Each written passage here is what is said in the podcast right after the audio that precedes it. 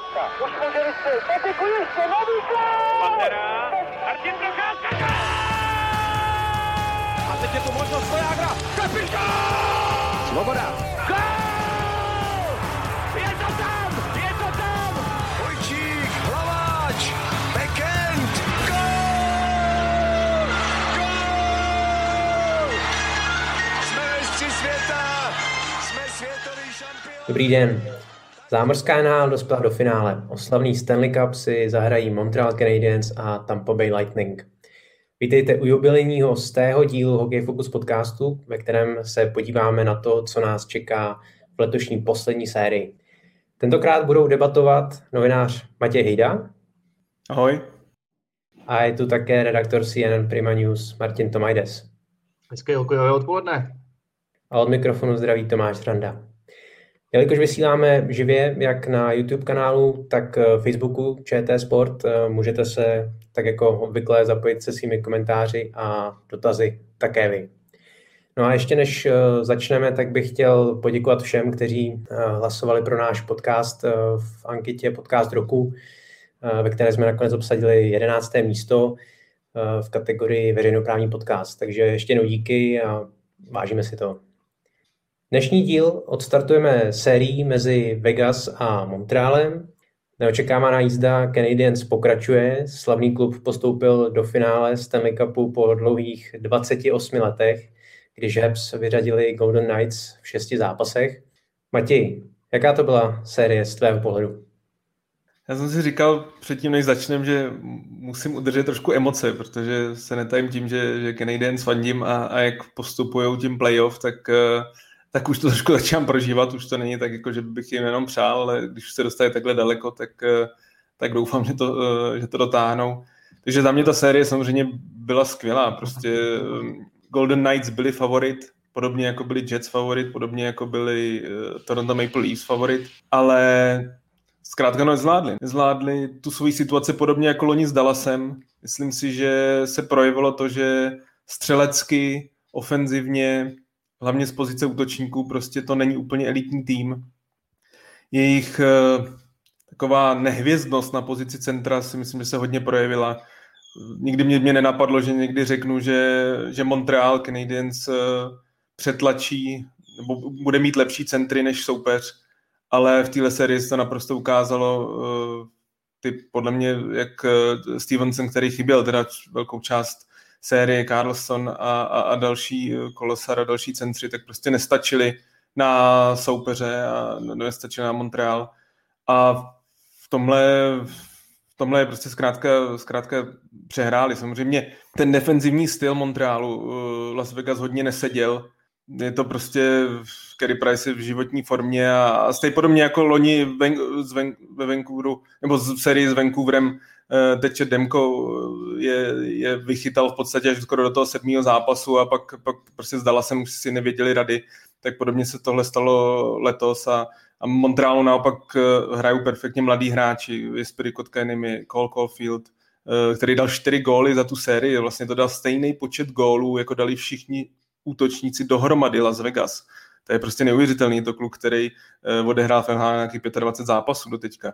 Nick Suzuki, který tam je to zajímavý story, že on vlastně přišel do Montrealu za Maxe Paciorettyho jako mladý center a právě to, jak jsem zmiňoval, že Las Vegas neuvěřitelně ten center chybí, tak Nick Suzuki pro mě byl nejlepším center té série a hlavně bodově a ofenzivně byl dominantní. A naopak třeba Filip Dano, ten si se svýma kumpánama v léně Gallagherem a Lekkonenem perfektně poradili s hvězdama jako Stone a Pacioretty. A myslím si, že dovolím si říct, že Montreal postoupil zaslouženě, že jako necítil jsem z Vegas tu sílu na to, aby tu sérii dokázali zvládnout. Samozřejmě trošku se jí projevilo to, že, a to jsem tady i zmiňoval, Fleury i Price, skvělí brankáři, geniální brankáři oba dva, ale Fleury občas má v playoff, když se podíváte na ty jeho výkony dlouhodobý v playoff, tak má ty svoje momenty, kdy prostě udělá obrovskou chybu a to se stalo ve 3. zápase. Tenhle zápas podle mě možná byl i zlomový, kdy on prostě Vegas mířili za vítězstvím a on nezvládl rozehrávku za brankou a Anderson vyrovnal těsně před koncem Montreal. V tom zápase, kdy paradoxně to byl asi nejlepší zápas Vegas v celé sérii, ten 3., tak Montreal pak vyhrál v prodloužení a A myslím si, že to zlomilo, pak ty, v podstatě to, nechci říct matky, ale to, že se střídali golmani, jednou Lehner, pak se vrátil Fleury, na šestý zápas šel zase Lehner, tak myslím si, že tohle šlo hodně do karet Montrealu a hodně i díky tomu tu sérii zvládnul. Co jsi říkal, Martine, ty na tuhle sérii, která nakonec nedospěla do 7. zápasu? No, jsem překvapen, popravdě. Nečekal jsem, že to Montreal může dotáhnout až takhle daleko, asi podobně jako před rokem vlastně můj Dallas, který taky šel do finále. A Matěj to asi shrnul celý vlastně docela jasně. A jak říkám, opravdu je to šok od té první série, kdy vlastně Montreal prohrával 1-3 na zápasy. Zajímalo by mě, jaký byl třeba jeho kurz na postup do finále Stanley Cupu nebo eventuálně na vítězství ve Stanley Cupu, protože ta cesta, kterou vlastně on potom urazil, byla obrovsky dlouhá. S Winnipegem si poradil jako nic a z Vegas to už jsem opravdu vůbec nečekal. A favorizuju Tampu vlastně od začátku celého playoff. Jsem říkal, že budu překvapený, když v finále nebude Tampa versus vítěz dvojice Colorado Vegas, a takže já jsem opravdu teďka dost na vážkách a ani kdybych měl tipovat, tak nevím, jestli se vydat tou cestou floridskou nebo tou cestou kanadskou, takže uvidíme. Každopádně bylo fantasticky vidět už to, co zmiňoval Matěj, co mě nejvíc překvapilo, to, jak vlastně Montreal dokázal vymazat ty útočníky Vegas a vlastně z té klíčové šestice já si myslím, že oni dali snad jenom 2 góly z té útočné šestky. Takže jako spoléhat na to, že góly bude dávat Alex Petrangelo nebo čtvrtá lajna, takovouhle chvíli je podle mě málo. Co jste říkali na speciální formace, protože u těch se musíme určitě zastavit. Montreal byl perfektní v oslabení, a to doslova, protože nedostal ani jednu branku v početní nevýhodě. A Vegas naopak na té druhé straně se strašně vtrápilo v přesilovce a nevyužilo ani jednu početní výhodu. Tak Montreal v tomhle playoff, myslím, že hrál asi kolem 30 oslabení, možná trochu víc. A dostal 3 branky a 4 vstřelil. V posledních asi 11 zápasech, myslím, že v 11 zápasech nedostal gól. V podstatě dneska, když proti Montrealu soupeř jde do přesilovky, tak pro Montreal, jako, neříkám, že jsem jako úplně v klidu, ale prostě ta šance, že dá gól, je fakt malá. Oni hrajou hrozně aktivně ty přesilovky, přistupují k tím hráčům, znervozňují ty soupeře. A v podstatě vůbec ta série byla taková, že když někdo, protože těch přesilovek moc nebylo, rozhodčí toho hodně pouštěli, hlavně v třetím a čtvrtém zápase Montrealu to šlo až do extrému, tam si myslím, že kdybyste někomu usek hlavu, tak prostě jinak nepůjdete si sednout. Ale když už ta přesilovka byla a na obou stranách, tak ty přesilovky podle mě, když Montreal si myslím, že 2 série proměnil, tak nebyly nic moc. Montreal dlouhodobě má na přesilovkách problém a Vegas prostě s tím rychlým přístupem hráčů Montrealu to bylo až občas až nekoukatelný, to bylo něco tak strašného, oni prostě, a já si fakt to přičítám hodně té absenci toho elitního centra, že si myslím, že prostě vzadu Pietrangelo, pro mě nejlepší hráč Vegas, úplně bez debat v té sérii, Theodor, další skvělý technický obránce, ale prostě ten center si myslím, že tomu hodně chybí, ten elitní centr a Vegas se prostě protrápili, nedali ani jednu přesilovku a bylo na nich postupem té série, bylo vidět, že naopak, když třeba v 5. zápasem, v nich hned ve 2. minutě šel hráč Montrealu na trestnou lavici a teď že jste v té výhodě, můžete jako dobře nastartovat zápas a oni tak strašně špatně tu přesilovku sehráli, že z nich úplně jako na ně ještě spadla ta deka, jakože bylo vidět, že jsou prostě nervózní. A vzalo jim to takový ten vítr z plachet, takže v podstatě oni, když pak šli na přesilovku, tak to bylo spíš skoro nevýhoda pro ně. Takže tohle bylo hodně zajímavé sledovat, protože Montreal, jak říkám, má naprosto elitní oslabení.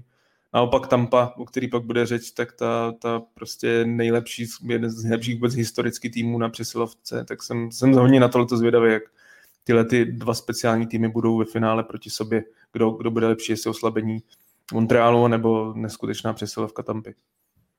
Martine, co pro ligu znamená postup Montrealu do finále po těch dlouhých letech? Určitě hodně, tak je to pro Montreal 28 let, to je samozřejmě pecka, ale je to vlastně i pro kanadský tým, tuším, že 10 let, že naposledy to byl Vancouver tehdy v tom finále s Bostonem v roce 2011. Já si myslím, že to je vždycky hokejový svátek, když tam je ten kanadský tým.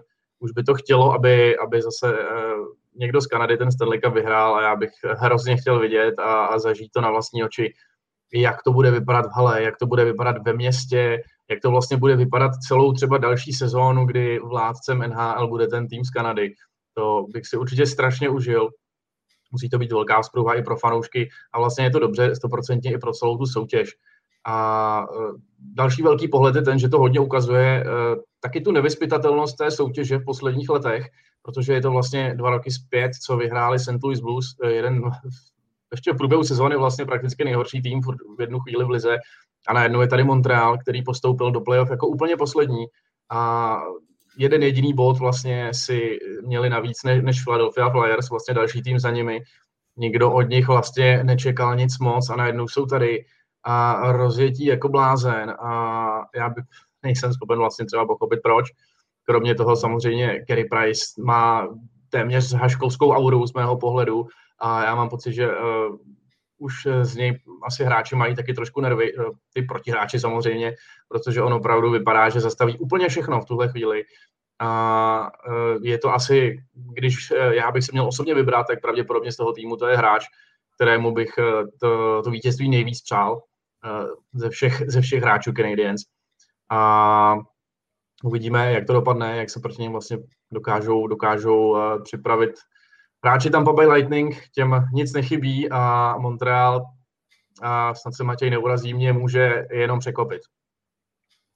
Já bych se ještě vrátil krátce k tomu, co to znamená pro tu ligu. Já naprosto souhlasím s Martinem, že je to důležité, je to prostě důležité, aby ty kanadský týmy, který prostě, jak už jsi zmiňoval, jako od 2011, kdy naposledy Vancouver Canucks byl ve finále proti Bostonu, ale prohrál to finále, tak prostě už je to 10 let, co tam tým nebyla, ta přestávka je hodně dlouhá a samozřejmě ještě mnohem výrazně delší je ta, kdy to naposledy vyhrál prostě 93. Montreal.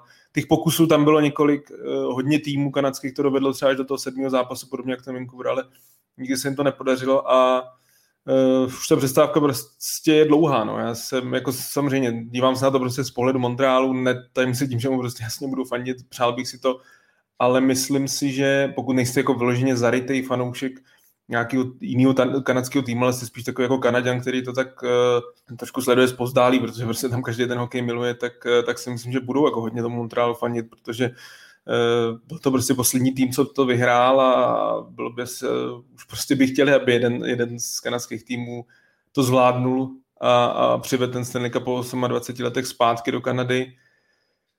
Navíc si myslím, že to je i důležitý pro Canadiens, protože není úplně tajemstvím, že takový ty hvězdní hráči nebo hráči a speciálně z Kanaděni, o tom se hodně mluví, že když pak třeba mají tu klauzuli o nevyměnitelnosti, tak tam většinou mají všechny kanadský týmy. Prostě nechtějí hrát na tom kanadském trhu, kde samozřejmě je větší zima, prostě tam je výrazně větší tlak.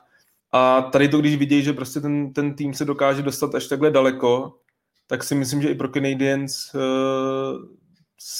věřím to, že jako v budoucnu si myslím, že protože vidějí hráči jako Suzuki, vidějí hráči jako Caulfield, který prostě nejenom jsou jako doplněk, ale to jsou skoro jako nejdůležitější hráči ofenzivně toho týmu, tak si myslím, že to bude znamenat, že by mohli ty hráči i v budoucnu třeba se nekoukat na Canadiens.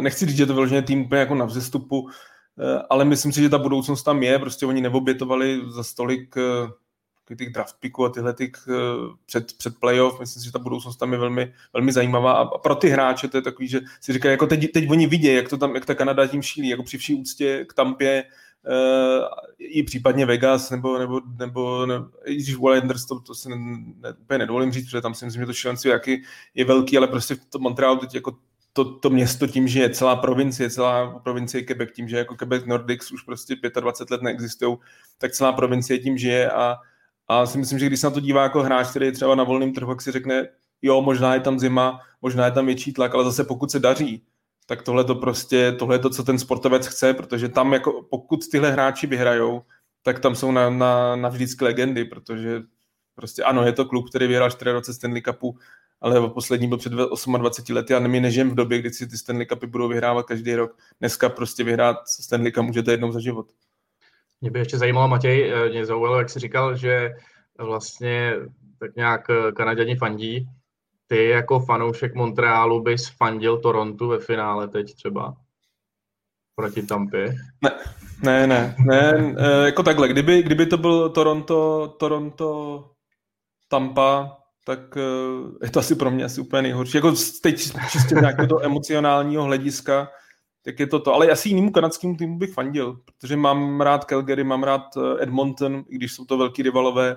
Vancouver skládá velice sympatický tým. Winnipeg mám rád a věřil jsem mu, myslel jsem si, že to je pro mě takový jako silný tým Kanady, ale u Toronta, tím, že jsem tam něco v té Kanadě nějaký rok strávil, tak prostě mě trošku vadí ten hype, který se kolem toho klubu prostě vytváří, když je to vlastně za poslední jako 20 let jako extrémně neúspěšný tým, tak to, co se kolem něj jako jak se vždycky o něm píše, a co, je to takový, že i když jsem dřív ten tým měl rád za Matce Sundina, za Roberta Reichla, za Tomáše Kabrleho, že jsem paradoxně měl rád Montreal i Toronto, oba ty týmy, hrál jsem její sport NHL za ní, ale prostě ty posledních letech si myslím, že se z nich dělá něco, co úplně nejsou a zároveň tomu týmu to strašně škodí. Já si myslím, já jsem prosto přesvědčený, že to, co se kolem nich vytváří, prostě ten tlak na ty hráče je tam úplně enormní, protože prostě ty hvězdní hráči tam jsou. Podívejte se na výraz Mitche Martna během playoff, to je prostě vidět, že toho hráče to absolutně žeralo zaživa a že prostě on tu sérii a už po několikátý nezvlád. Takže a uznávám, že Toronto asi jako jediný z těch kanadských týmů není mi úplně sympatický a to, ale zase na druhou stranu prostě ta Kanada si myslím, že ten Stanley Cup zaslouží, ty kanadský týmy prostě mají tu situaci velmi často jako výrazně těžší podle mě než některý americký týmy a možná proti Tampě bych jim fandil. Ještě než se dostaneme k samotné sérii finálové mezi Montrealem a Tampou, tak máme tady jeden dotaz k Montrealu ještě konkrétní od Petra Knapka. Jak to bude vypadat s fanoušky v Montrealu? Matěj, máš nějaké konkrétnější informace? Bude se zvyšovat kapacita? Měla by se. Jako číslo zatím nevím. Já jsem zrovna dneska v přípravě na ten podcast jsem poslouchal rozhovor na montrealském rádiu s Jeffem Molsonem, majitelem Canadiens, který jako výrazně tlačí protože tohle je politická záležitost, tak výrazně tlačí na politiky, hlavně v provincii, aby ty opatření snížily, protože když se pak podíváte v hale 3,5 tisíce, ale náměstí před Bell Center a ulice St. Catherine je naprosto narvaná, prostě tam je 10 000 lidí, tak si jako říkáte, jestli to vůbec má trošku jako smysl toto. Tak myslím si, že můj takový odhad je, že se tlačí na to, aby tam byla aspoň polovina, aby tam bylo kolem 10 000 lidí, protože prostě je tam fakt obrovský šílenství, ale budou to rozhodovat politici, myslím, že se to začátkem příštího týdne dozvíme. Naděje je taková, že Justin Trudeau, že premiér kanadský, je velký fanda Canadiens, tak říkám, jestli tam možná nebude i nějaký jako tlak z jeho strany, ale uvidíme, jako prostě naprosto si myslím, že když jsme viděli tu atmosféru na Islanders, na Vegas skvělá a konec konců i v Tampě, tak prostě ta plná hala, nebo aspoň z poloviny plná hala, by si to finále si to prostě zaslouží, protože fakt jako berme to, že Montrealu jako nic moc, žádný velký jiný kluby nejsou, to město prostě tím neuvěřitelně žije a já si jenom přeju, aby ta atmosféra byla co nejlepší. Já si myslím, že dle mého názoru by se mělo za každou cenu udělat všechno pro to, aby tam mohl být plný dům, protože zase budeme omílat to samý dokola, je to desítky let, co tam vlastně v finále nebylo, kdo ví, kdy tam zase bude a strašně bych si přál tohle finále nebo prostě jakýkoliv kanadský finále zažít s tou atmosférou, jaká tam na tom stadionu vlastně dokáže být. Takže já doufám, že co nejdřív se to vyřeší co nejpozitivnějším způsobem pro hokej. Ještě jeden dotaz na Montreal. Myslíte si, že se Cole Caulfield, kterého už začali fanoušci přizývat na Goal Caulfield, že se bude stát jednou z největších hvězd ligy? Já nevím, jestli největší hvězd ligy, to si úplně nedovolím říct. Na druhou stranu jeho výkony na univerzitě, on byl střelecky, se vyrovnal takovým borcům, jako byl třeba Phil Kessel, který tam držel veškerý rekordy a některý z nich i překonal. Je to prostě přirozený střelec. Přiznejme si to, že byl až na 15. pozici na draftu, bylo kvůli tomu, že je prostě malinký, že to je prostě malej hráč. Jinak ten instinkt prostě on má fakt neuvěřitelný. A když se pak podíváte v tom playoff, tak on nevyniká jenom těma gólama, ale je perfektní v tom přehledu, že dokáže najít ty spoluhráče v lajně, jak Toffoliho, který je taky střelec, tak Suzukiho. Takže myslím si, že mě hodně připomíná Debrikanta ze Chicaga. Je to hodně podobný typ hráče, který jako těch bodů taky dělá obrovské množství v lajně s Patrickem Kanem letos. Hrál vynikající hokej, takže nedokážu říct, jestli bude úplně jako superstar ligy, ale myslím si, že, nebo jsem 100% přesvědčený, že v tom draftu 2019, který byl hodně našlapaný, tak si myslím, že bude jeden z nejlepších hráčů toho prvního kola a že řada týmů, který se ho nevzali právě kvůli té běžce, tak toho bude zpětně litovat, protože si myslím, že to může být top 3, top 5 hráč toho draftu. Naopak Vegas na další finále znovu nedosáhlo, ačkoliv bylo hodně blízko. Co bude podle vás z Golden Knights dál? Očekáváte od vedení klubu spíš trpělivost s tím současným kádrem i vzhledem třeba k situaci s platovým stropem, nebo očekáváte nějaký další agresivní tah ve stylu angažování obránce Alexe Petrangela? Já to asi nějak v rychlosti krátce načnu. Já si myslím, že tam nějaké větší změny nepřijdou. Spíš jsem zvědav, jak dál vlastně bude fungovat ta situace Fleury-Lehner, která sice teď vypadá, že dobře funguje, oba si spolu rozumí, ale oba to jsou stále golmani s jedničkovým potenciálem pro mě. Zase si nemyslím, že je úplně nutně v tuhle chvíli potřeba tam něco přehazovat. Jak Matěj už říkal, Montreal si z Vegas fantasticky poradil, dokázal pokrýt vlastně ten jejich útok, tak to by byly asi věci, na které třeba se připravit. Na druhou stranu Vegas jsou v lize 4 roky a 3krát se z toho dostali mezi nejlepší 4, takže tady asi není možná potřeba do toho nějak vyloženě rýpat.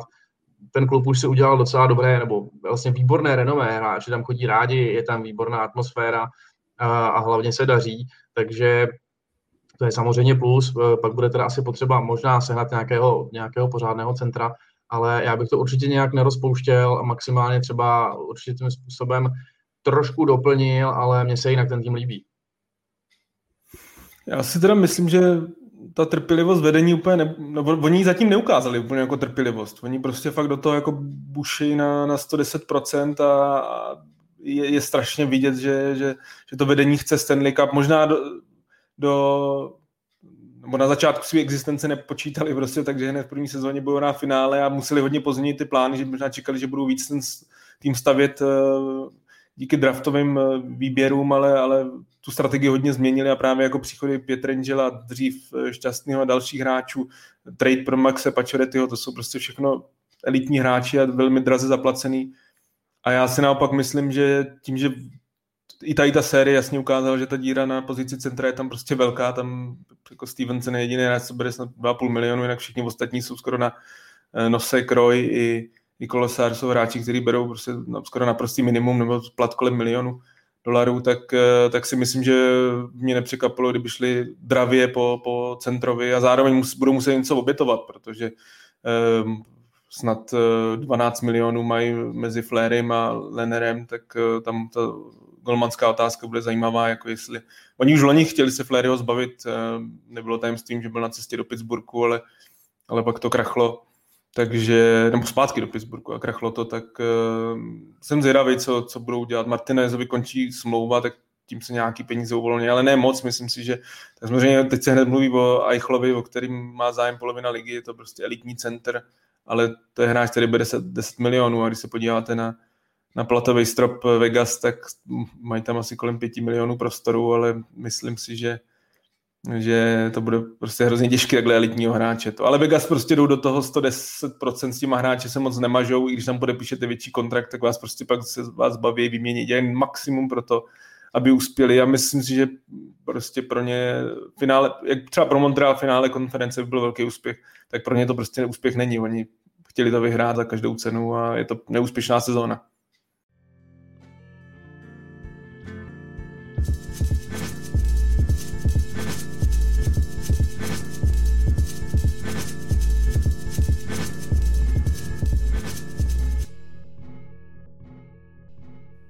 Pojďme se přesunout k druhé semifinálové sérii mezi Tampou a New Yorkem Islanders. Ta se protáhla i podle našeho očekávání až do 7. zápasu.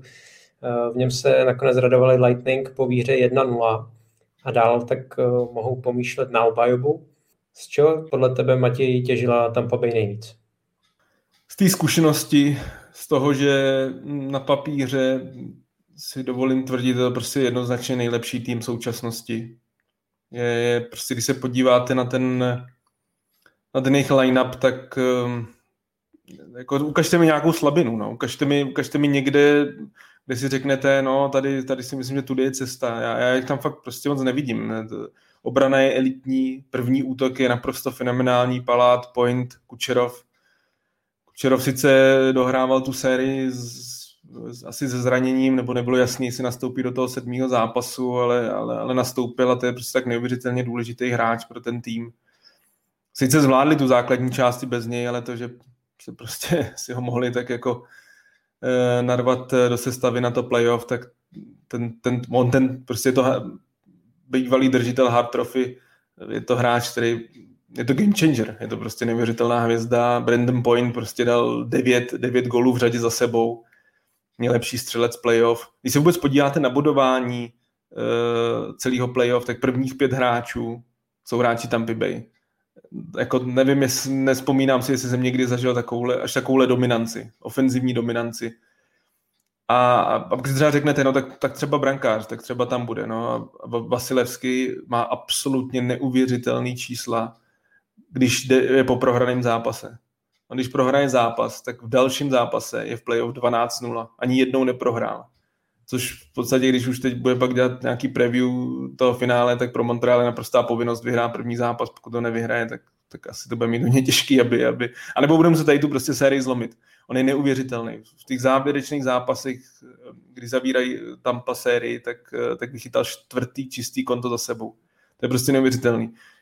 Je to golman v obrovské formě, výrazně mu pomáhá ta obrana. A nejenom ta obrana. Tampa dřív byla jako extrémně ofenzivní tým, který každého chtěl přestřílet. Ale příchodem hráčů jako Pat Maroon, Coleman, Goodrow a další, Janigor, který se vypracoval, Cirelli, který se extrémně vypracoval, tak oni už nejsou takový ten měkký tým, který, když prostě na něj zatlačíte jako Columbus 2019, tak se zlomí. Oni s váma klidně budou hrát tuhle tu tvrdou hru, a oni se dokázali vyrovnat Islanders, který tady tu tvrdou hru a defenzivní mají rádi. A prostě pak, když se podíváte, tak prostě 7. zápas vyhráli 1-0 gólem při přesilovce Islanders. Paradoxně Islanders za celou základní část ani jednou nedostali góla při své vlastní přesilovce. Nikdo jiný to v NHL neměl. A pak to rozhodne 7. zápas.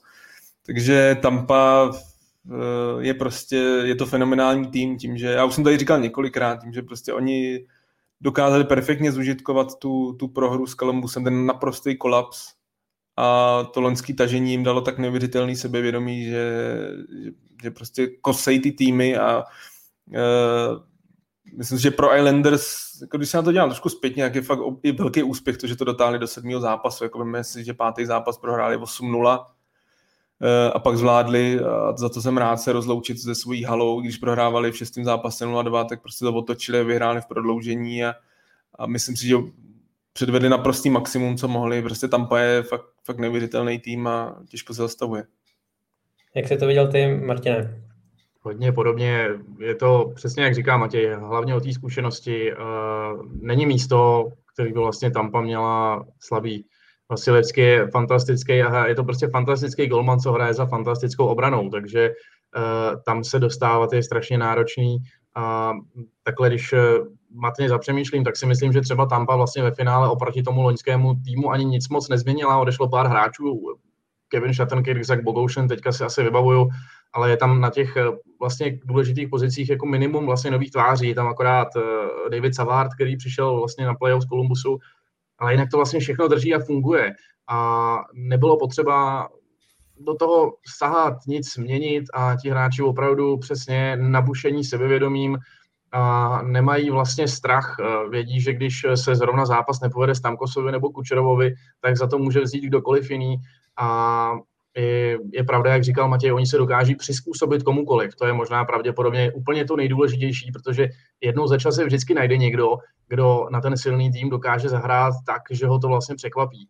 Ale Tampa se prostě dokáže postavit vlastně každému týmu soupeře a krásně to ukázal ten 7. zápas dneska proti těm Islanders, kdy opravdu oni jsou schopní to hrát zkrátka na jeden gól a to jsou neuvěřitelně tvrdé a náročné bitvy. Já jsem i čet hodně na Twitteru od velkého množství expertů a bývalých hráčů, že snad nikdy v životě neviděli zábavnější zápas, který by skončil jenom 1-0. Takže i to je vlastně obrovská výhoda týmu Lightning.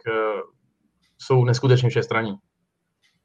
Máme tady dotaz od Tamáše Davida, který se ptá, jestli je Braden Point podle vás nejlepší hráč Tampy. A já se vlastně ještě zeptám trošku jinak. Dá se takhle vůbec říct, protože i Matěj vlastně naznačoval, že těch skutečně důležitých hráčů a klíčových pro Tampu je víc, tak je přesto Braden Point nejlepší hráč Tampy? Já myslím, že to je opravdu hodně těžká otázka. Braden Point, on je samozřejmě ještě o to víc vidět, jak neustále skóruje. Je to určitě super klíčový hráč, ale postavit vedle sebe Pointa, Kučerova, Hedmana a Vasilevského a Stemkose, tak jako těžko z nich vybírat jednoho, na kterého bych ukázal a řekl, hele, tak tenhle je ještě o kousek lepší než ten vedle. Nevím, jak to vidí Matěj. Pro mě Point je nejzábavnější hráč a nejklíčovější hráč prostě v tom playoff. Kdybych měl vybrat si hráče, kdybych byl fanoušek Tampy, jaký dres bych si koupil, jakýho hráče, tak by to byl určitě Brandon Point. Je mi prostě neuvěřitelně sympatický, mám rád hráče, který v tom playoff dokážou vyšponovat ty výkony a on prostě loni i letos byl naprosto neuvěřitelný. Takže je to těžký, jako já si myslím, že nejlepší hráč, bych měl říct, tak pořád bych si myslím, že je to Victor Hedman, který v loňské sezóně v tom playoff byl fenomenální, on prostě po zásluze si zasloužil Conn Smythe Trophy. Letos neviděl jsem všechny zápasy Tampy, ale tady není na takový úrovni, jako byl loni. Mluví se trošku o tom, že taky není 100% zdravotně na tom, což Kučerov taky ne. O tom už jsme naznačovali, že asi má pro něco se žebrama a nastupuje přes bolest. Point naopak loni byl fenomenální a stejně byl zraněný. Letos vypadá zdravý a hraje skvěle. Je to těžký, jsou to prostě Tampa těch hvězd má hodně. V podstatě ani jsme nezmínili Steva Stemkose, který je kapitánem, ale zároveň hráčem, který už se řadí spíš do takový té druhé až třetí řady. Prostě není to, přiznejme si, není to prostě klíčový hráč Tampy, kdyby loni to vyhráli v podstatě celý bez něj a myslím si, že i letos by to, že borci jako Point, Kučerov, Hedman, Cirelli, Ondra Palát jsou prostě pro Tampu dneska důležitější. Co říkáte na obránce Erika Černáka, který vlastně dlouhodobě patří mezi tu základní šestku obránců Tampy a má svoje místo v týmu Lightning? Neústupný back, líbí se mi hodně na ledě. Je takový nenápadný trošku na mě, ale o to víc si myslím, že je potřebný. Navíc se nebojí se hrát do těla, nebojí se rozdat nějakou ránu po prace, vlítne do každý šarvátky, takže je to pro mě takový ideální playoff hráč. Já ho mám rád. I jsem se docela zamyslel vlastně nad tím, že když si člověk vezme, jak málo slovenských hokejistů je v tuhle chvíli v NHL, tak vlastně tentokrát je to souboj Erik Černák na straně Montrealu Tomáš Tatar, ačkoliv ten teda teď nehraje, před rokem to byl Erik Černák versus Andrej Sekera, takže musím říct, že věřím, že na Slovensku mají hokejový fanoušci radost. Zase to bude Stanley Cup doma letos. Mně se Erik Černák hodně líbí, já si myslím, že i on je další z těch hráčů, jak jsem zmínil Goodrow, Coleman a tyhle, že prostě ta Tampa je tvrdá, že už proti ní teď jako nedovolíte jako dřív a že on je i toho stělesněním, je to hráč, který se umí porvat, samozřejmě dneska těch bytek v NHL už malý množství, ale prostě hraje tvrdě a podle mě se jako výrazně zlepšil i s pukem na holi, je to prostě kvalitní back, jako nemyslím si, že teď bude zajímavý pak sledovat, tak bude ten expansion draft, tak jestli ho bude Tampa chránit nebo ne. Já si myslím, že jako rozhodně by nechtěla, aby takovýhle, pořád jako je to mladý hráč, tak aby jim odešel. Je jako důležitou součástí a celá ta obrana Tampy je prostě, když se podíváte, že vlastně David Savard, který přišel za první kolo, tak hraje kolem 14-15 minut na zápas ve třetí obranné dvojici, ale jako David Savard je velice kvalitní obránce, který v Kolumbusu jako patřil skoro k oporám, takže i v tomhle prostě je strašně vidět, že Tampa je našlapaná. Islanders sice vypadli a na první finále od roku 1984 si tak budou muset počkat, ale ten potenciál dokazují druhým rokem v řadě. Martine, co Ostrobanům chybí k tomu dalšímu kroku? Já musím hlavně v první řadě na začátek říct, že mě neuvěřitelně baví, jak ten tým je takový přehlížený vlastně z mého pohledu. Když se mluví o Stanley Cupu, tak se začne říkat Vegas, Washington, Boston, Toronto, Tampa a tak dále, ale Islanders vlastně teďka letos byl jeden zápas od finále, v loni 2 zápasy od finále a přitom nikde prakticky si nepřečtete o tom, že by to byl tým, který zatím Stanley Cupem může mířit. Hodně tam podle mě hraje roli trenér Barry Trotz a samozřejmě skvělá skladba toho týmu. Islanders vlastně mají každou pozici fantasticky obsazenou. 2 špičkové golmany, kteří mají na to být jedničkami, nenápadnou, ale ultra kvalitní obranu i vlastně veterány a zároveň mladé hráče jako Barzal, na který se dá stavět. A mě dost překvapuje, že vlastně se dostali, nebo že se poslední roky dostávají tak daleko i bez toho Johna Tavarese, protože jsem si říkal, že tehdy, když zamířil do Toronto, že to pro ně bude velká rána. No a co Islanders chybí?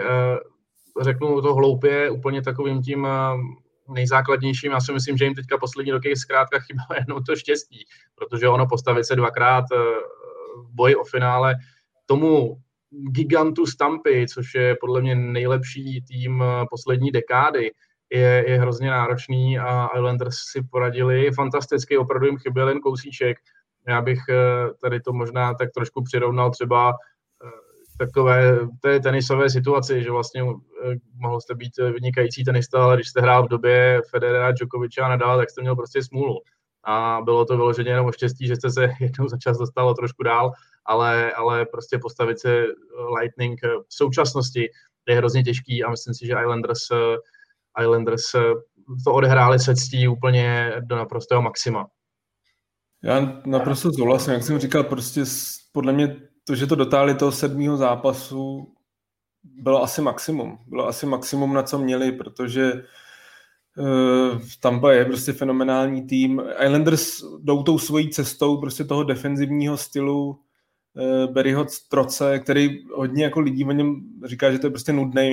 Já to tak nezdílím, tenhle názor. Mě zápasy Islanders baví.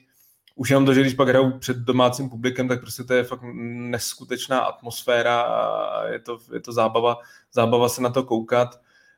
Mají silný 4 liny. Já co si jako myslím, tak asi nějaká hvězdnost trošku jim tam chybí v ofenzívě, že prostě Matthew Barzal je samozřejmě vycházející hvězda. Můj pro mě osobně asi nejoblíbenější vůbec ofenzivní hráč v NHL. Ale zase to, že třeba byl zraněný kapitán Andersley, tak v tom prvním útoku s ním hrál Leo Komarov a Jordan Eberle, pravidelný spoluhráč, ale Leo Komarov prostě při vší úctě není hráč do první liny.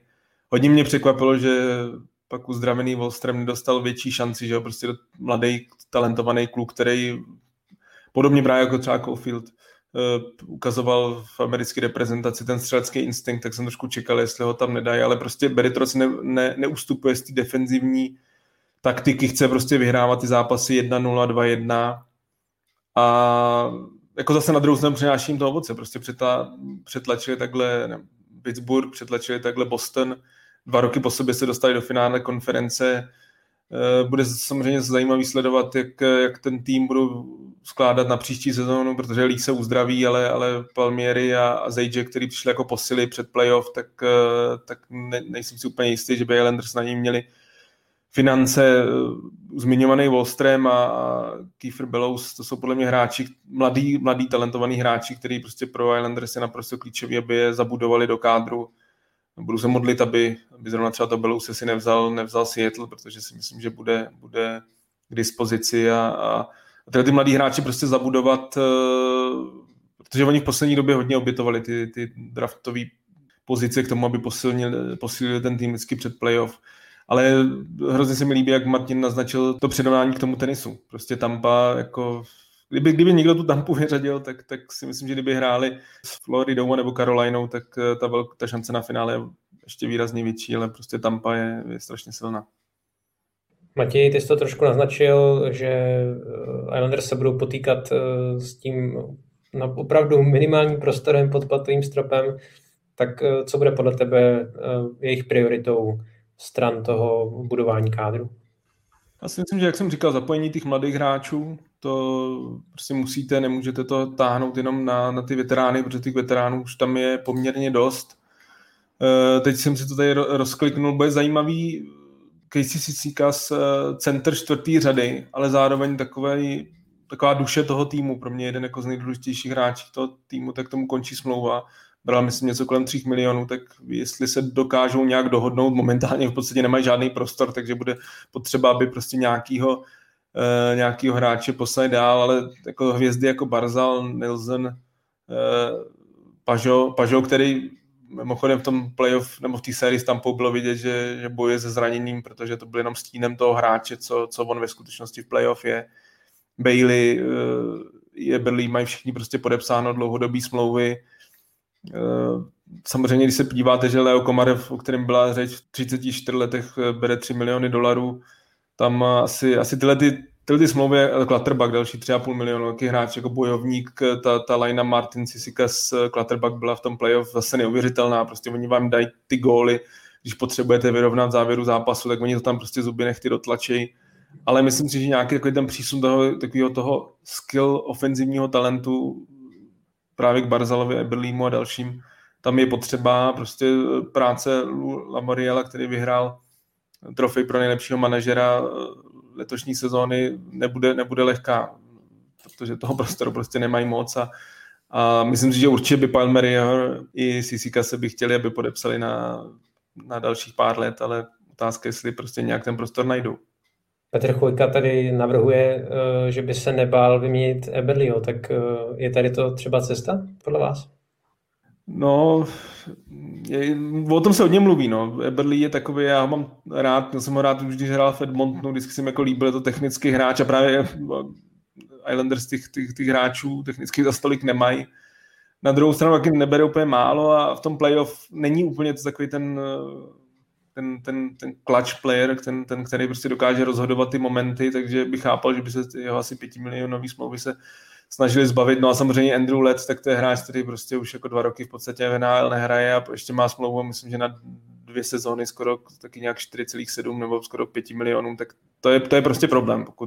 Ale tohle jako tak, hráč jako Letts má skoro polovina týmu, má vždycky hráči, který ho prostě v minulosti nějak přeplatili a chtěli by se ho zbavit. Jako, samozřejmě nabízí se expansion draft, že ho prostě, že pošlou nějaký piky nebo nějaký mladý hráče do Seattlu, aby si vzali ten kontrakt, nabízí se to, ale vy taky potřebujete nějakou tu budoucnost, vy taky nějaký ty piky potřebujete, taky ty mladý hráči potřebujete. Bude to zajímavý, jak to vyřeší. No ještě jedna věc je vlastně Casey Cizikas, to si neumím ani představit, to už je prostě takový hráč, který pro mě k těm Islanders patří, stejně jako třeba Matt Martin, který se mezi tím sice odskočil do Toronta, ale zkrátka v tom New Yorku mi tak nějak sedí, ale jsou tam ještě vlastně, tuším Anthony Beauvillier a ještě Adam Pelech, což jsou vlastně hráči, kteří jsou RFA, vlastně chránění volní hráči a na ty taky bude potřeba sehnat peníze a taky to nebudou kontrakty zrovna za milion, za 2, takže bude tam dost práce a možná i pár zajímavých změn v New Yorku. No, to si úplně perfektně trefil Adam Pelech, prostě podle mě to je top 10 obránce letošní sezóny, hrál naprosto neuvěřitelně a to rozhodně nebude levná smlouva, takže jo, na to jsem úplně zapomněl. Jak jsem říkal, generální manažer Islanders bude mít hodně moc práce. Tam bude zajímavé sledovat tu strategii těch jednotlivých týmů u toho rozšiřovacího draftu, jakou strategii se vydají ohledně toho chránění těch vlastních hráčů, kdy tam jsou ty 2 varianty, kdy si vlastně chráníte buď 7 útočníků, 3 obránce a 1 brankáře, anebo 8 hráčů a 1 golmana. Takže to na Islanders, kteří docela si tu obranu vypiplali, tak si myslím, že se zaměří hlavně takhle na ty obránce. No.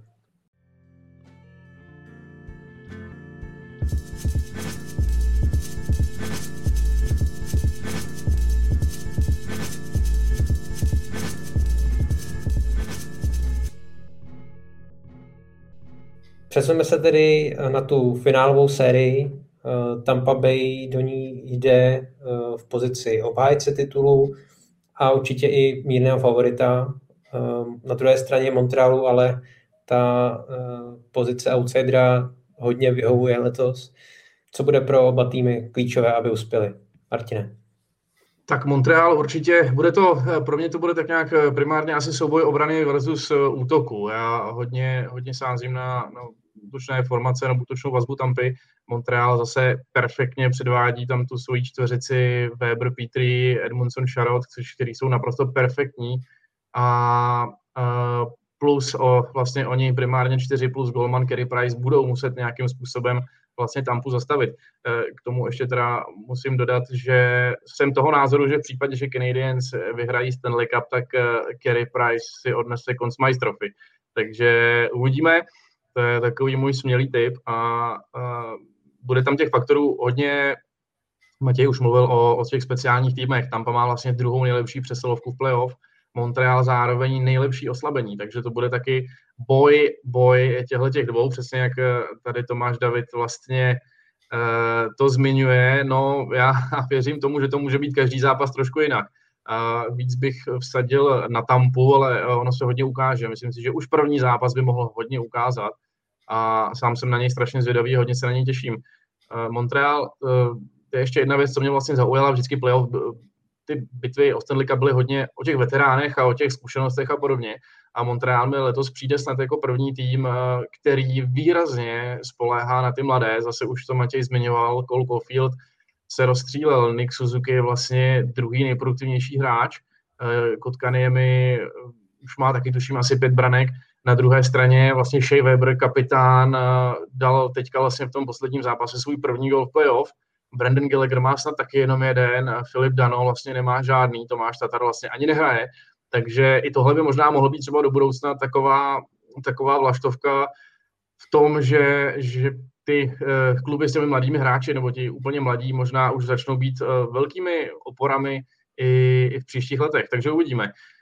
V tomhle směru k Montrealu, u Tampy, já nevím, Tampa, když bude dál Tampou, tak má velkou šanci zkrátka vyhrát. Znova budeme zmiňovat, jim tam nic nechybí, kdokoliv může zabrát. Loni jsme viděli, že vlastně Lightning došli k tomu Stanley Cupu i bez Stevena Stamkose. Kdo ví, jak to bude s Nikitou Kučerovem. Ten crosscheck nesmyslný, co dostal od Mayfielda do žeber, nebyl moc pěkný. Žebra to jsou bolavá místa. Takže uvidíme, třeba nebude úplně v té 100% formě. Na druhou stranu si myslím, že tam za to opravdu má kdo vzít a budou tam hráči, kteří budou schopni ho zastoupit. Ale uvidíme. Těžko říct, nedokážu si tipnout, kdo z nich by mohl být vítězem.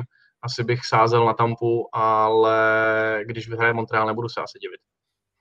Tak asi všichni 3 se shodneme, že Tampa podle mě není malý favorit. Já si fakt myslím, že je velký favorit. Zároveň se do této role Montreal já chci i pasovat, protože zatím to vychází a oni jako se vůbec netají tím, že jim to vyhovuje. Že prostě jim nikdo nevěří, že s nimi nikdo nepočítá. Myslím si, že je to tak jako výrazně extra motivace. Na druhou stranu, když se ve finále Stanley Cupu, tak úplně asi motivaci nouze nejde. Nemyslím si zase to, že by se dalo úplně aplikovat to, že Tampa je pod tlakem jako favorit a Montreal není. Prostě když jste v tom finále, tak jako pro Carey Price a Shea Webera je tohle naprosto životní šance a na Weberovi, když dal, jak už zmiňoval Martin, jak dal ten gól v tom 6. zápase, tak ta euforie při tom gólu, já jsem to snad nikdy takhle u něj neviděl. On prostě vidět, že strašně moc do toho finále chce. On si v Montrealu prožil svý, byl vyměněný za miláčka publika, miláčka města P.K. Subéna a i když je kapitánem, tak to prostě nikdy neměl jednoduchý, protože přeci jenom na tom ledě on je takový defenzivnější obránce se skvělou střelou, není zas tak zábavný, jako byl Subban na vrcholu a nikdo to neměl jednoduchý a možná až teď si k němu nacházejí ty fanoušci cestu, že to je prostě jako elitní obránce, který si myslím, že jednou, kdyby vyhrál Stanley Cup, tak jednou zamíří do síně slávy, protože to je prostě hvězda své doby. Podle mě naprosto nejdůležitější a klíčový taky ten matchup bude, jak Phil Dano, Brandon Gallagher a Arturi Lekonen zvládnou ubránit tu první lineu Tampy, Kučerov, Palát, Point. Tyhle ty 3, jak už zmiňoval Martin, tak jsou extrémně neproduktivní v celém playoff, ale oni mají jasně za úkol prostě hlídat soupeře. Myslím si, že když se dneska zeptáte Ostana Matthewse a Mitche Marnera, když se zeptáte Conora a Wheelera z Winnipegu a hlavně teď Marka Stona s Maxem Paciorettym, tak prostě tyhle ty elitní hráči soupeře si užili naprostý peklo v těch sériích s Montrealem. A právě je to hlavně díky těmhletím třem hráčům. To jsou neuvěřitelně zodpovědní hráči dozadu. Phil Dano je pro mě možná nejlepší defenzivní centr současný NHL. On sice dopředu je úplně špatný, pokud teda opominu ten rozhodující gól, jinak krásně našel Lekonena, ale jinak jeho střela podle mě nemá ani parametry NHL, ale prostě dozadu on je neuvěřitelně poctivý. Nathan McKinnon před sezónou řekl, že proti Dano to by se mu hraje absolutně nejhůř ze všech centrů v NHL. A je to v playoff vidět, takže pokud on prostě tyhle ty tři budou odcházet i na hotel s Kučerovem, s Pointem a s Palátem a dokážou je fakt bránit celou tu sérii, tak pak si myslím, že Montreal má šanci, protože ty další liney dokážou skórovat. Když se podíváte na tu čtvrtou lineu veteránů Erik Stahl, Corey Perry a Joel Armia, tak oni mají, myslím, už přes 20 bodů v tom playoff, dávají prostě hrozně moc důležitých gólů. Perry stejně jako loni v Dallasu prostě naprosto ožil v playoff. Je to často takový X-faktor hráč, který tyhle ty zápasy miluje, který umí se dostat pod kůži soupeřům. Jako je to prostě hráč, který když hraje proti vám, já jako ne Vanda Dax, tak jsem ho jako nikdy v NHL neměl rád a teď prostě, když ho máte v týmu, si naprosto užíváte to, co on pro ten tým dá, ta kabina za ním strašně jde. A Erik Stahl to samý, to byl hráč, který já jsem už trošku jako odsuzoval, myslím si, že prostě na NHL nemá, ale v tom playoff ty zkušenosti jsou znát. On hraje sice 10 až 12 minut, ale vyhrává důležitý buly, dává občas góly. A Joel Armia taky. To je právě, on je jedním z velkou součástí toho skvělého oslabení. Hraje hodně minut na oslabení a je strašně, má dlouhou hůl, dokáže rychle umí obírat ty obránce a Montreal díky němu, díky Byronovi, díky Lekonenovi často právě uniká do protiútoku a dává často právě v oslabení góly. Takže tohle třeba ta čtvrtá line je pro mě jako jedna z klíčových. Ale zase, vrátím se prostě k Tampě. Tampa je zkušená, Tampa je... Myslím si, že nemůže se říct, že by nebyla hladová, když to vyhrál loni, protože prostě bylo znát z rozhovorů s hráčů, že hodně mrzelo, že prostě nevyhráli to v té plné hale, že si neužili takový ten den s pohárem, jako bývá obvyklý. Prostě vyhráli to v extrémně nenormální době covidu, ale letos už by to bylo výrazně normálnější. Takže Hedman se taky nechal před playoff slyšet, že prostě pro ně je to strašně velká motivace si prostě to užít, to, co si užije každý tým za normálního stavu. Steven Stamkos, ať jsem říkal, že si nemyslím, že je to už jako úplně klíčový hráč Tampy, tak prostě loni si jako zahrál pár minut v tom playoff, letos si tu cestu prochází, takže tam bych si nemyslel, že nebude hrát roli to, že Montreal jako hladovější, protože tam ty hráči fakt cítí, že to je životní šance, že asi příští rok by to byla velká náhoda, kdyby se dostali takhle daleko. Tampu klidně za rok můžeme zase vidět ve finále. Ale podle mě hodně bude důležitý ten první zápas. Už hodně jako naznačí. Montreal prostě musí minimálně jeden z těch dvou zápasů na ledě Tampy vyhrát, protože pokud by to bylo 2-0, tak si myslím, že to bude těžko otáčet. Já věřím v to, že to bude dlouhá série. Favorit je pro mě Tampa. A už tak z pověrčivosti řeknu, jako jsem řekl u Toronto, Winnipegu i Vegas, že si myslím, že vyhraje, ale tam někde vzadu prostě cítím, že ty přirovnání k tomu roku 1993, že tam je hodně z podobností výsledků, skladby týmu. Je tam hodně a je pravda, že jsem to říkal loni u Dallasu, že je to takový ten team of destiny, ale věřím, že Montreal je team of destiny a že to nakonec zvládne. Nebo doufám. Je teda pravda, že při bruslení Coreyho Perryho jsem si vzpomněl na tvoji kritiku Marka Stona nebo jeho bruslení, tak myslím si, že Perry si s ním moc nezadá v tady tom, protože toho taky moc nenabruslí, ale dostává se do těch klíčových situací a evidentně má Čich na výběr správného týmu, který se dostane do finále Stanley Cupu. Máme tady ještě několik dotazů, hlavně teda se týče Montrealu. Já bych určitě vybral tady ten od Šimona, který z těch mladých hráčů Montrealu bude podle vás ve finále pro Habs nejdůležitější. Pro mě Nick Suzuki, naprosto jednoznačně. Já si myslím, že to je že Caulfield prostě bude střelec, Kotkany mi bude zajímavý centr, ale Nick Suzuki tam už dneska mu Montrealu přezdívají takový mini Bergeron, že hodně přirovnává Patrice Bergerona, jeho jako nejoblíbenějšího hráče, kterýho hodně sleduje a snaží se hrát podobně, ale mě hodně naopak připomíná Davida Krejčího. Není to taky žádný nejrychlejší hráč, ale neuvěřitelně inteligentní, má skvělý přehled na ledě, je mu 21 let, má snad v 26 zápasech Stanley Cupu, už má 20 bodů, to prostě jako v takhle mladém věku není úplně to normální a pro mě je to klíčový centr Montrealu a pokud Montreal chce uspět, tak on prostě musí být dál bodově produktivní, nejenom dávat góly, ale zároveň nahrávat Caulfieldovi a Toffolimu, protože tady ta linea prostě ofenzivně je pro Montreal nejdůležitější. Takže kdybych si měl já vsadit, tak Nick Suzuki. Já jsem ještě hodně zvědavý, jenom musím říct, že by mě zajímalo, jak to vlastně tady s těmihle mladým bude vypadat v další sezóně, protože ono to taky často bývá, takže někdo někdy vyletí, má super playoff a tak dále, tady mladíci to mají a jsem strašně zvědavý, jak to bude vypadat, až se vrhnou normálně do té 80 zápasové základní části, jestli to budou najednou 80 bodoví hráči, nebo jestli, ačkoliv mají všichni nesporně obrovské množství talentů, jestli ještě to bude třeba 2, 3, 4 roky trvat, než vyrostou v ty opravdové hvězdy a na to se docela těším. Máme tady ještě zajímavý dotaz na brankáře, ti jsou vždycky oblíbeným tématem, tak souboj Vasilevský-Price, kdo v čem je lepší podle vás? No, Vasilevský je z mého pohledu, je to takový větší akrobat.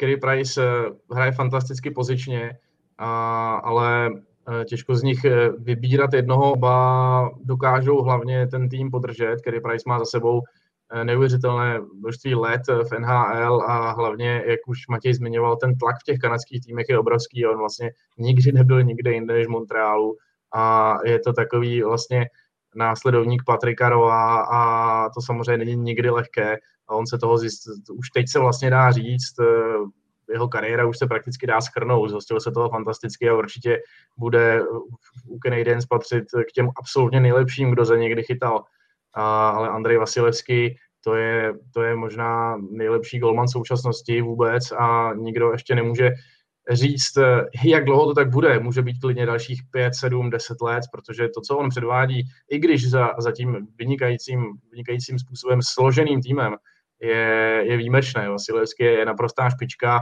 A u obou dvou se mi hodně líbí, že dokáží vytáhnout klíčový zákrok v tu důležitou chvíli. A jak třeba Matěj zmiňoval tu chybu Marc-André Fleuryho, tak teď třeba asi ani nejsem schopen vybavit, jestli někdo z téhle dvojice během vyřazovací části nebo během sezóny udělal nějakou takovouhle chybku, přitom ta se bloudí kdykoliv a nikoho z toho nemůžeme nikdy vinit. Ale kdybych já sestavoval svůj tým v tuhle chvíli, tak bych si vybral spíš golmana Tampy. Já souhlasím s tím, že Vasilevský je podle mě nejlepší brankář současnosti. Je taky výrazně mladší, je prostě na prostém vrcholu. Připomíná mi v podstatě Carey Price z té sezony 2014-2015, kdy vyhrál Hart Trophy ve Zinu pro v podstatě nejlepšího hráče celý NHL. Na druhou stranu Price teď, protože poslední roky ty základní části on jako moc elitní nebyl, on byl spíš tak jako průměrnej, občas i podprůměrnej a ta kritika na tu jeho hlavu, protože má že, ten obrovský kontrakt, tak se zvyšovala. A přiznám se i jako fanda Canadiens, že se po právu zvyšovala, protože prostě on nepodával dobrý výkony. Ale v playoff, i přesto, že třeba základní část nemá dobrou, ani letos ji neměl dobrou a byl zase zraněný, tak v playoff on prostě se podobně jako Vasilevský prostě dokáže vyhecovat k neuvěřitelným výkonům. On je strašný kliďas. U Vasilevského to nedokážu úplně hodnotit, ten na mě působí spíš jako roboticky, že tak jako, přece jenom je to Rusy, tak jako tam na něm úplně nevidíte ty emoce, uprájí se tam zase možná je trošku znát, že mu koluje ta indiánská krev po jeho matce, tak on je fakt takový jako hodně klidnej a v podstatě během celého toho playu vůbec jako neprojevuje emoce, možná až teď potom, kdy jako dozvěděl se dostal do finále, tak tam byly nějaký náznaky prvních jako nějakých emocí, ale při těch, když vyřadili Toronto i Winnipeg, tak on prostě pro něj to byl jenom taková dobrý, máme čas práce, jde se dál, jako myslím si, že jako naprosto tyhle dva budou rozhodovat, protože já nevěřím v tom, že v té sérii bude padat hodně gólů, obránci budou obou golmanům neuvěřitelně pomáhat, na obou stranách jsou hodně urostlí obránci, není tam zase takových těch menších drobných, jako má třeba Colorado, který jsou jako rychlí, ale právě třeba Vegas toho dokázalo využít, že měl ty slabší obránce, myslím slabší jako fyzickou silou slabší, tady na obou stranách prostě Hedman, Černák, McDonough, to jsou všechno prostě siloví, silní obránci. Na druhé straně Edmundson, který hraje naprosto skvěle, Weber i Šarat prostě jsou jako siloví a umí to čistit před těma golmanama na obou stranách, takže si myslím, že nebude úplně padat hodně golů z takových dorážek. Čekám, že prostě golů bude hrozně málo, prostě fakt elitní, jako chyby nedělají, počítal bych možná jednu, dvě chyby u obou golmanů za celý to playoff a těžký typovat. Myslím si, že pak už možná ten vlastně ten největší rozdíl bude, jaký ten tým zahraje třetím golmanem o trošičku líp, protože ty golmani jsou prostě playoff, jsou to podle mě nejlepší golmani v současnosti. A existuje ještě aspoň teda jakási taká naděje, že do finále zasáhne Michal Frolík, aby v případě vítězství Canadiens bylo jeho jméno vyryto do Stanley Cupu? Když bych si to přál, tak si myslím, že šance je takřka nulová. Jsou tam hráči jako Jake Evans, jako Tomáš Tatar, kteří v podstatě si nevejdou do té sestavy. A ještě berme, že Jonathan Drouin, taky zajímavý příběh, který vlastně přišel z Tampy tehdy za Sergečeva, tak ten vůbec nenastoupil v playoff z těch osobních důvodů. Frolík si myslím, že je fakt až takový čtvrtý, pátý útočník na řadě a myslím si, že je šance, že by se musel fakt zranit 4-5 hráčů, aby se to jako... Je tam s týmem, je vidět, že vždycky po zápase si poplácává s těma hráčema, ještě s dalšíma těma náhradníkama, ale myslím si, že šance, aby nastoupili tak 0,5%. Bohužel mám úplně stejný názor a těch hráčů před nimi bohužel velké množství a on ani toho neodehrál moc v základní části, tuším, že tam byli i bezbodový, takže ta šance opravdu je asi hodně malá. A na úplný závěr ještě se zmíníme o novinkách na trenérských postech v ostatních týmech. New York Rangers angažovali Gérarda Gallanta, který došel s Kanadou na letošní mistrovství světa až ke zlatu. A nováček ze Seattlu angažoval Davea Hakstola jako svého vůbec prvního trenéra v historii tohoto nového klubu. Tak co říkáte na tyhle novinky? Tak mě Gérard Gallant se hrozně jako trenér líbí. Je to přesně ten, i když jsem třeba mluvil s některýma bývalýma hráčima českýma, co pro něj hráli, pod ním hráli, tak říkají, že to je prostě takový ten coach, který je jako ve velmi dobrém stavu s těma hráčema, že pro něj udělat jako naprostý maximum, takový hodně jako přátelský trenér a zároveň má prostě výsledky, jako když přišel na Floridu, takový tým, který nikoho moc nezajímal, nehrál dobře, tak je přivedl do playoff, pak se dostal do Vegas a v první sezóně s nima se dostal až do finále. Takže za ním má výsledky. Já si myslím, že u něj je dobře, že si počkal na tu šanci, že potom překvapivým vyhazovu ve Vegas, tak nevzal hned první angažmá, o kterém se mluvil se hodně o Detroitu, že by se vrátil tam, kde prožil velkou část své kariéry po boku Steva Eisermana. Ale že si počkal na tu šanci Rangers a podle mě to naprosto výborná volba i z jeho strany, protože Rangers je prostě tým, který má neuvěřitelně talentu, a zároveň hráče jako Fox, hráče jako Panarin a další, že to je prostě tým na vzestupu, který jako pokud to nějak extrémně nepokazí nový manažer Chris Drury a zároveň se to ani nemyslím, že se to stane, tak je to tým, který podle mě v následujících 5 až 8 letech bude každoročně bojovat o ty nejvyšší příčky a Gallantovi podle mě má výbornýho trenéra. Co se týče Hakstola, tak tam se přiznám, že to pro mě bylo obrovské překvapení, že hodně se mluvilo o Toketovi. Mluvilo se i právě třeba o Gallantovi, protože má tu zkušenost z Vegas o tom expansion draftu. Ale já jsem třeba toho Erika Toketa jsem čekal mnohem víc. I další jména, David Quinn, který byl v Rangers, taky tam byl na pohovoru. A Hakstol mě překvapil, vlastně on dělal hlavního trenéra ve Philadelphii, kde jako taky po rozhovoru s některýma bývalýma hráčema, nebo i současnými bývalýma českýma hráčema, co ve Philadelphii byli, tak jako nebyl to asi úplně jejich nejoblíbenější trenér, který ho v životě měli. Poslední 2 roky, myslím, že 2 roky, to Tomáš si potvrdíš, byl asistentem v Torontu. Nevím, jestli měl na starosti úplně přesilovky, ale ty přesilovky Toronta pak jako vyčichly. Pro mě to bylo překvapení. Já jsem jako...